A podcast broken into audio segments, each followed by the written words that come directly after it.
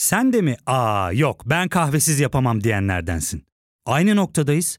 İlk ve tek kahve üyelik uygulaması Frink'le tanış. Hem bütçeni koru hem de hiç bitmeyen kahvenin tadını çıkar. Yakınlarından terapinin onlara ne kadar iyi geldiğini dinlesen de kendin için bir şeylere başlamak zor geliyor olabilir. Ya da sevdiklerine yardım etmeye istekliyken kendi ihtiyaçlarını görebilmek. Hayvel, uzman psikologlarıyla kendi ihtiyaçlarını bulmanda sana destek olacak. Terapi yolculuğuna başlamak için detaylı bilgi bölümün açıklamalarında.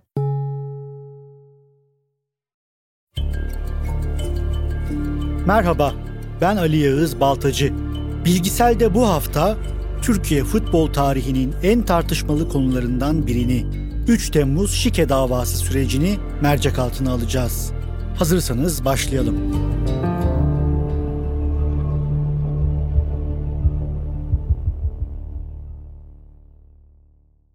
Temmuz ayının ilk haftaları ile birlikte Türkiye'nin spor gündemi de şekil değiştirir. Ligler ve turnuvalar biter, futbolcular tatile çıkar, tribünler sessizliğe bürünür. Sporun esas gündemini transfer haberlerinin oluşturduğu bir dönem başlar. 2011 yılının Temmuz ayındaysa durum bambaşkaydı. Ülkenin tek gündemi futbol olmuştu. İnsanlar 3 Temmuz 2011 sabahına uyandığında televizyon kanallarının son dakika haberleriyle karşılaştı. Başta Fenerbahçe Spor Kulübü Başkanı Aziz Yıldırım olmak üzere aralarında futbolcu, teknik direktör ve spor yöneticilerinin bulunduğu 50 kişi gözaltına alınmıştı. Neler olup bittiğini anlamaya çalışan insanlar büyük puntolarla yazılmış KJ'lerde şu ifadeyi gördüler büyük şike ve teşvik operasyonu. 2 ay boyunca büyük gizlilik içinde yürütülen soruşturma emniyet cephesinde Fenerbahçe Kulübü'nün Saracoğlu stadındaki polis araması ve mali kayıtlara el konulmasıyla başladı. Aynı saatlerde Fenerbahçe Başkanı Aziz Yıldırım'ın da evine giden polisler gözaltı kararını tebliğ etti. Türkiye Süper Ligi'nin 2010-2011 sezonunda oynanan maçların bazılarında şike yapıldığı iddia ediliyordu. Soruşturmayı İstanbul Cumhuriyet Başsavcı Vekili Zekeriya Öz başlatmıştı. Kamuoyunun yakından tanıdığı bir isimdi Savcı Öz. Özellikle Ergenekon davasındaki savcılık görevi sebebiyle ismi epey duyulmuştu. Emniyet Teşkilatı'nın 8 ay boyunca yürüttüğü dinleme ve delil toplama çalışmalarının ardından 3 Temmuz sabahı için operasyon emri verildi. Soruşturmayı savcı Öz başlatmıştı ama kısa bir süre sonra görevini başka bir savcıya Mehmet Berke devretti. Fenerbahçe sezonu 82 puan toplayarak şampiyon tamamladı. 2010-2011 sezonu şampiyonu Fenerbahçe. Şampiyonluk için Trabzonspor ile çekişiyordu Sarı lacivertliler. Ligi ezeli rakibiyle aynı puanda bitirmelerine rağmen averajla kupayı kaldıran taraf oldular. Soruşturmanın merkezinde ise kulübün başkanı Aziz Yıldırım yer alıyordu. Dosyada birçok başka takımın maçları bulunsa da kamuoyu davayı Aziz Yıldırım ve Fenerbahçe ekseninde değerlendiriyordu. Sarı lacivertlilerin şampiyonluğu şike yaparak kazandığı soruşturmanın da ana iddiasını oluşturuyordu. 8 Temmuz 2011 tarihinde Başkan Aziz Yıldırım mahkeme kararıyla tutuklandı. Türkiye'nin en büyük spor camialarından birinin başkanı bir şike tutuklusu olarak Metris cezaevindeydi artık. Soruşturmanın başlamasıyla kamuoyu da üçe ayrılmıştı. Bir yanda neler olup bittiğini anlamaya, davayı takip edip bilgi toplamaya çalışan ana akım medya yer alıyordu. Diğer tarafta şike delillerinin çok kuvvetli olduğunu iddia eden ve süreci manşetlerinden veren iktidar ve Gülencilere yakın gazeteler ve kanallar vardı. Ve son olarak da Fenerbahçe taraftarlarının başını çektiği tüm bu iddiaların kumpas olduğunu savunan kesim. Şike gündeminin Türkiye'yi sarstığı dönemde siyasi iklim de iki ana unsurun etkisi altındaydı. AK Parti iktidarı ve Gülen cemaati. 2010 referandumu ve 12 Haziran 2011 genel seçimlerinde AK Parti ve cemaat ortaklığı büyük zaferler kazanmış, Kemalist subaylar tutuklanmış, yargı bu doğrultuda dizayn edilmişti. Diğer yandan Türkiye'yi yöneten bu iki mutlak güç arasında yavaş yavaş anlaşmazlıklar da yaşanmaya başlamıştı. İktidarı paylaşamamanın etkisiyle gerçekleşen ufak çatışmalar gün yüzüne çıkıyordu artık. 2011 seçimleri bunun ilk örneğiydi. Cemaat iktidardan 50 milletvekili istemiş fakat Başbakan Erdoğan'ın direnciyle karşılaşmıştı. 12 Haziran seçimlerinden sadece 21 gün sonra şike davası patlak verdi. İktidardan istediği payeyi alamayan Gülencilerin kontrollerindeki yargıyı kullanarak bir gövde gösterisine teşebbüs edebilecekleri de yapılan yorumlar arasında. 15 Temmuz'da Serdar Adalı ve Tayfur Havutçu'nun da aralarında bulunduğu 5 kişi çıkarıldıkları nöbetçi mahkeme kararıyla tutuklandı. Aynı sezon Türkiye Kupası'nı müzesine götüren Beşiktaş, aklanana kadar kupanın iade edilmesi kararı aldı. Fenerbahçe ile Beşiktaş arasında oynanacak Süper Kupa finali de ertelendi. Dalgalar büyüdükçe büyüyordu. Tam da bu günlerde Galatasaray'dan dikkat çekici bir çıkış geldi. Kulübün yayınladığı resmi açıklamada bu ateş üfleyerek sönmez. Konuyu örtbas etmeyin. Gerekenleri yapın ifadeleri yer alıyordu. Galatasaray'ın bu açıklaması Trabzonspor tarafından memnuniyetle karşılanırken Fenerbahçeliler tarafından topa tutuldu. Bütün gözler Türkiye Futbol Federasyonu'na çevrildi. Başta Fenerbahçe olmak üzere dosyada ismi geçen kulüplerin tedbirli olarak disiplinle sevk edilmesi ve küme düşürülmesi beklentileri yoğunluktaydı. Futbol Federasyonu Başkanı Mehmet Ali Aydınlar, normal sezonun mevcut takımlarla başlayacağını ve yargı sürecinin bekleneceğini açıkladı. Bu konudaki disiplin soruşturması Cumhuriyet Savcılığı'nın iddianamesini hazırlayıp mahkemece bu iddianamenin kabul edilmesinden sonra başlatılacaktır. Alacağımız kararların toplumun tüm kesimlerini mutlu etmeyeceğinin bilinci içerisindeyiz. Biz en doğru kararı vermeye çalışacağız. Bugün birlik ve beraberlik günüdür. Bu konuda tüm kamuoyunun desteğini rica ediyoruz. Bu süreçte UEFA ve FIFA ile sürekli temas içerisinde bulunacağız. Lig planlandığı şekliyle 5 Ağustos tarihinde başlayacaktır. Federasyon bu kararı vermişti vermesine ama UEFA'nın farklı planları vardı. 24 Ağustos'ta UEFA'nın verdiği ultimatomun ardından Türkiye Futbol Federasyonu Fenerbahçe'yi Şampiyonlar Ligi'ne katılmaktan men etti. Sarı lacivertlilerin yerine ligi ikinci sırada bitiren Trabzonspor turnuvaya davet edildi. Şampiyonlar Ligi'nden men edilmek Fenerbahçe'de büyük bir kırılmaya yol açmıştı. Aziz Yıldırım Kulüpler Birliği Başkanlığından istifa etti. As Başkan Ali Koç ise federasyondan bizi düşürmesini talep ediyoruz dedi.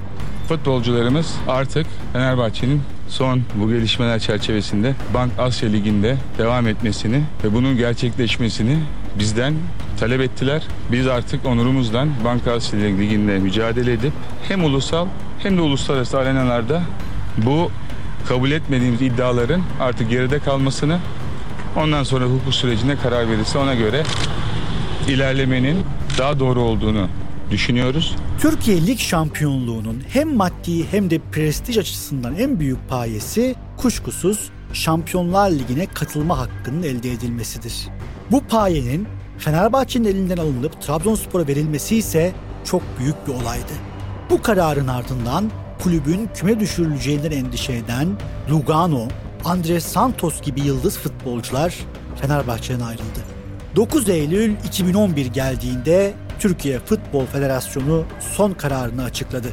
Buna göre 2011-2012 sezonu mevcut takımlarla başlayacak, lig bu takımlarla oynanacak, asıl karar ise sezon sonunda verilecekti. Böylece Fenerbahçe küme düşürülmedi. 19 Kasım günü savcı Mehmet Berk'in emriyle son derece çarpıcı bir operasyon düzenlendi. Emniyet Teşkilatı Türkiye Futbol Federasyonu'nun İstinye'deki binasında arama yaptı. Aramanın ardından TFF Başkan Vekili Göksel Gümüşdağ şüpheli sıfatıyla gözaltına alındı. O dönemki adıyla İstanbul Büyükşehir Belediyespor'un yani şimdiki Başakşehir'in başkanlığını da yapan Göksel Gümüşdağ Emine Erdoğan'ın öz yeğeniydi.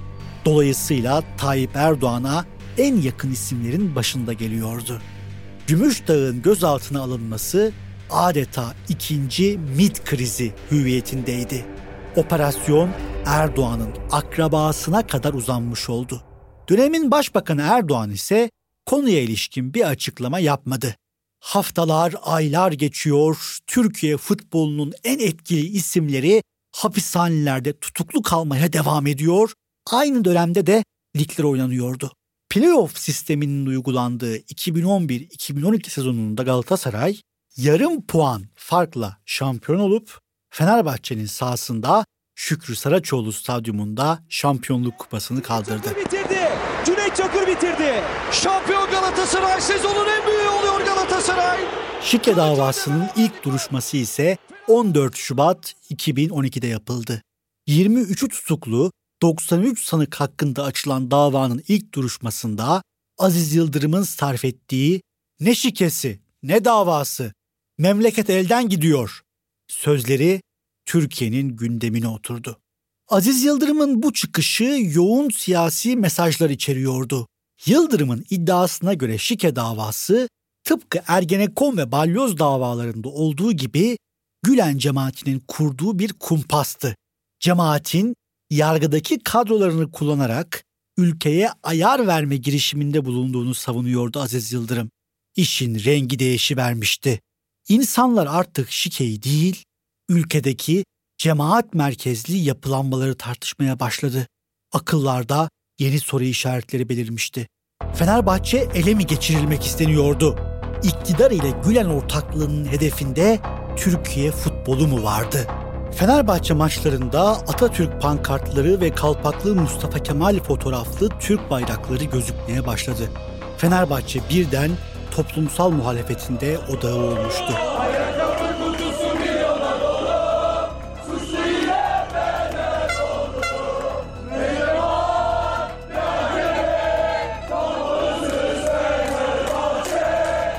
Süreç Aziz Yıldırım'ı da sembol bir isim haline getirdi elbette.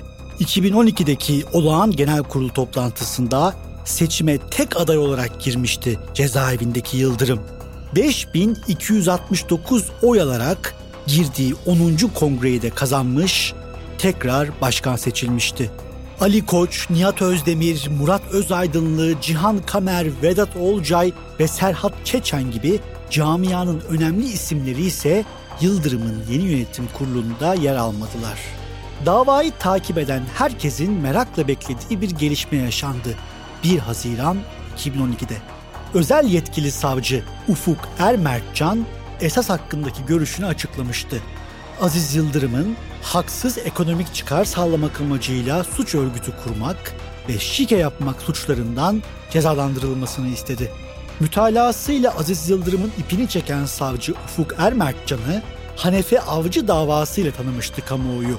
Haliç'te yaşayan Simonlar isimli kitabıyla Gülen cemaatini hedef alan eski emniyet müdürü Hanefi Avcı, Ufuk Ermertcan'ın talebiyle apar topar tutuklanmıştı. O günlerin kudretli savcısı Ermertcan, 15 Temmuz 2016 sonrasında FETÖ yöneticisi olmak suçlamasıyla 23 sene hapis cezasına çarptırıldı. Ya fark ettin mi? Biz en çok kahveye para harcıyoruz. Yok abi, bundan sonra günde bir. Aa, sen Frink kullanmıyor musun? Nasıl yani? Yani kahvenden kısmına gerek yok.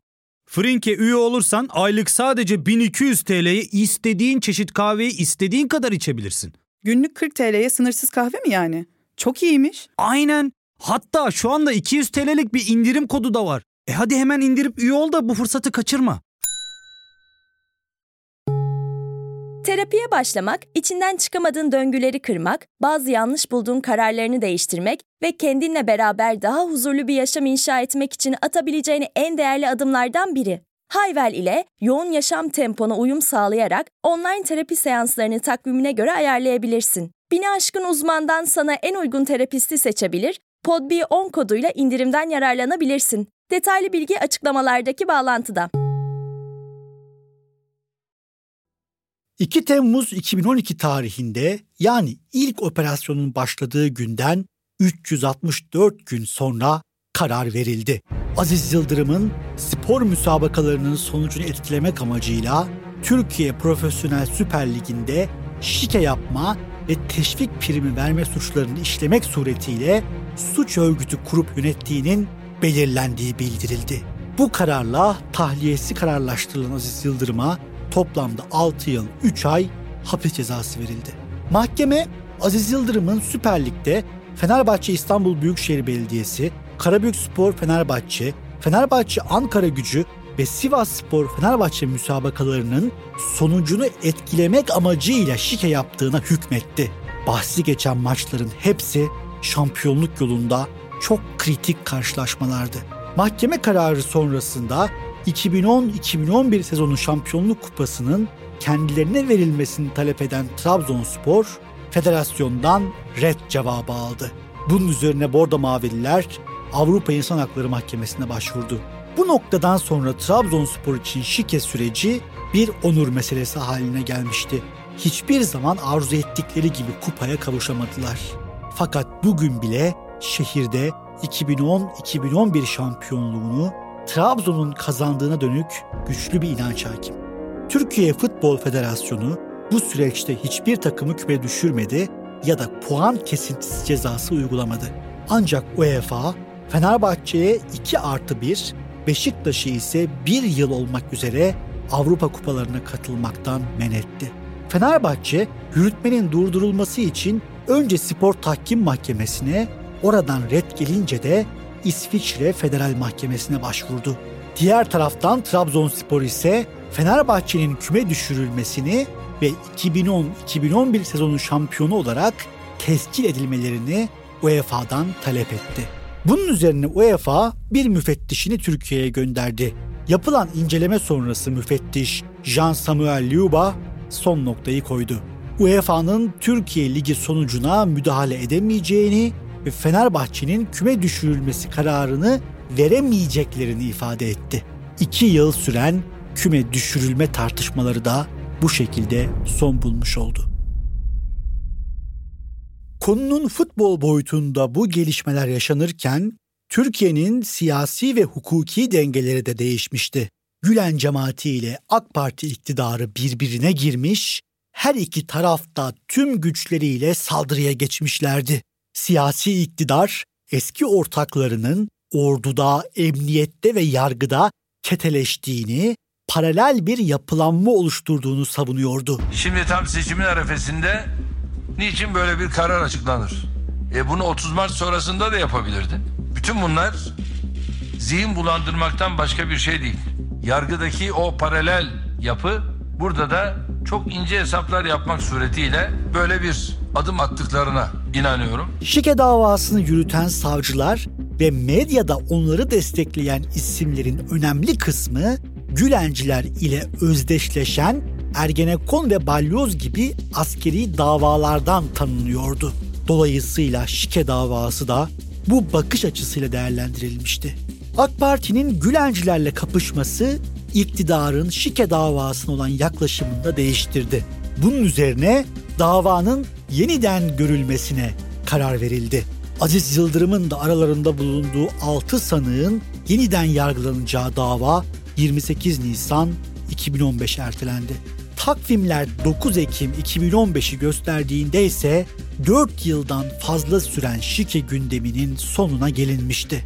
Böylece sanık Aziz Yıldırım şike davasındaki tüm suçlarından beraat etti. DVD ve dinleme tapeleri yok hükmünde sayıldı ve imha edilmeleri kararı alındı. Günümüzde 3 Temmuz sürecine ilişkin farklı bakış açıları mevcut. Bunlardan birisi şike ve teşvik iddialarının tümüyle yalan olduğu ve Fenerbahçe'ye kumpas kurulduğu yönünde. Bir başka düşünce ise şike iddialarının gerçek olduğu ancak Gülencilerin bu süreci kendi çıkarları doğrultusunda manipüle ettiği. Bir diğer bakış açısı ise Fenerbahçe ve iddianamede adı geçen diğer takımların küme düşürülmesi gerektiği ve konunun FETÖ ile bir ilgisi olmadığını savunuyor. Hangi bakış açısına sahip olacağınız elbette sizin inisiyatifinize kalmış. Ancak elimizde subjektif yorumlardan bağımsız, somut gerçekler de var. Bunların en başında Türkiye futbolunun ne kadar kaotik ve illegal ilişkilerle sarmaş dolaş olduğu gerçeği yer alıyor. Siyasetin ve siyasetle bütünleşen cemaatle tarikatların futbol takımları üstünde tahakküm kurma heveslerinin en çarpıcı örneği oldu bu süreç. Ve Aziz Yıldırım, kimilerine göre Fenerbahçe bayrağını dik tutan bir halk kahramanı. Kimilerine göre ise şike batağına batmış bir suçlu. Herkesin kabul ettiği ise bu sürecin odağındaki isim oldu. Aziz Yıldırım 2012'de hapisten çıktıktan sonra uzun bir süre daha Fenerbahçe başkanlığı yaptı. 2013 yılındaki başkanlık seçiminde Yıldırım'ın bir rakibi vardı. Mehmet Ali Aydınlar. Aydınlar şike davası sürecinde federasyon başkanıydı. 2012'nin sonunda görevinden istifa etmiş ve Fenerbahçe başkanlığına adaylığını koymuştu. 3 Kasım 2013'te gerçekleşen genel kurul toplantısında yapılan oylamada Aziz Yıldırım ezici bir üstünlük sağlayarak yeniden kulübün başkanı seçildi. Ardından 2015'te güçlü bir oy çoğunluğuyla yeniden başkan seçilen Aziz Yıldırım 2018 kongresinde de aday olduğunu açıkladı. Ancak bu sefer karşısında dişli bir rakip olan Ali Koç'u buldu. Aziz Yıldırım'ın 20 yıllık yorgunluğu, Fenerbahçe taraftarının değişim isteği, futbol şubesinde yıllardır süren başarısızlık ve karizması gibi etkiler seçimi Ali Koç'un lehine çevirdi. Kongrede yuhlanan Aziz Yıldırım ise duygusal anlar yaşadı. Ya sayın Fenerbahçeliler, lütfen herkes kendine gelsin.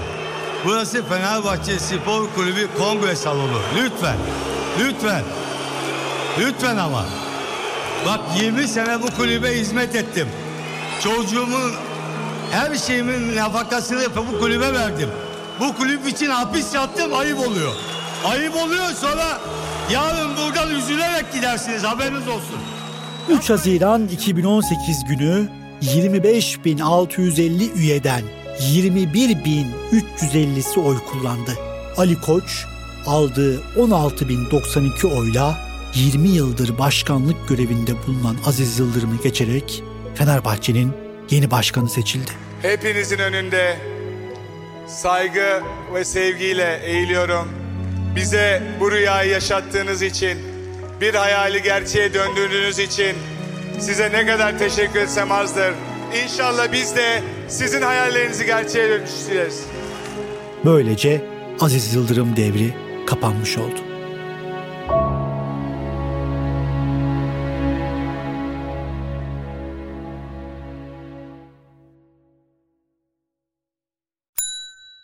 İlk ve tek kahve üyelik uygulaması Frink, 46 ildeki 500'den fazla noktada seni bekliyor. Açıklamadaki kodu girerek sana özel 200 TL'lik indirimden faydalanmayı unutma. Hadi sen de Frink üyeliğini başlat, kahven hiç bitmesin. Hem bugününe hem yarınına katacaklarıyla terapi yolculuğuna ve daha iyi hissetmeye bugün Hayvel ile başla. Açıklamadaki linkten Hayvel'i indir, ücretsiz tanışma görüşmelerinin ardından bütçene uygun seans paketini seç ve terapi yolculuğuna başla.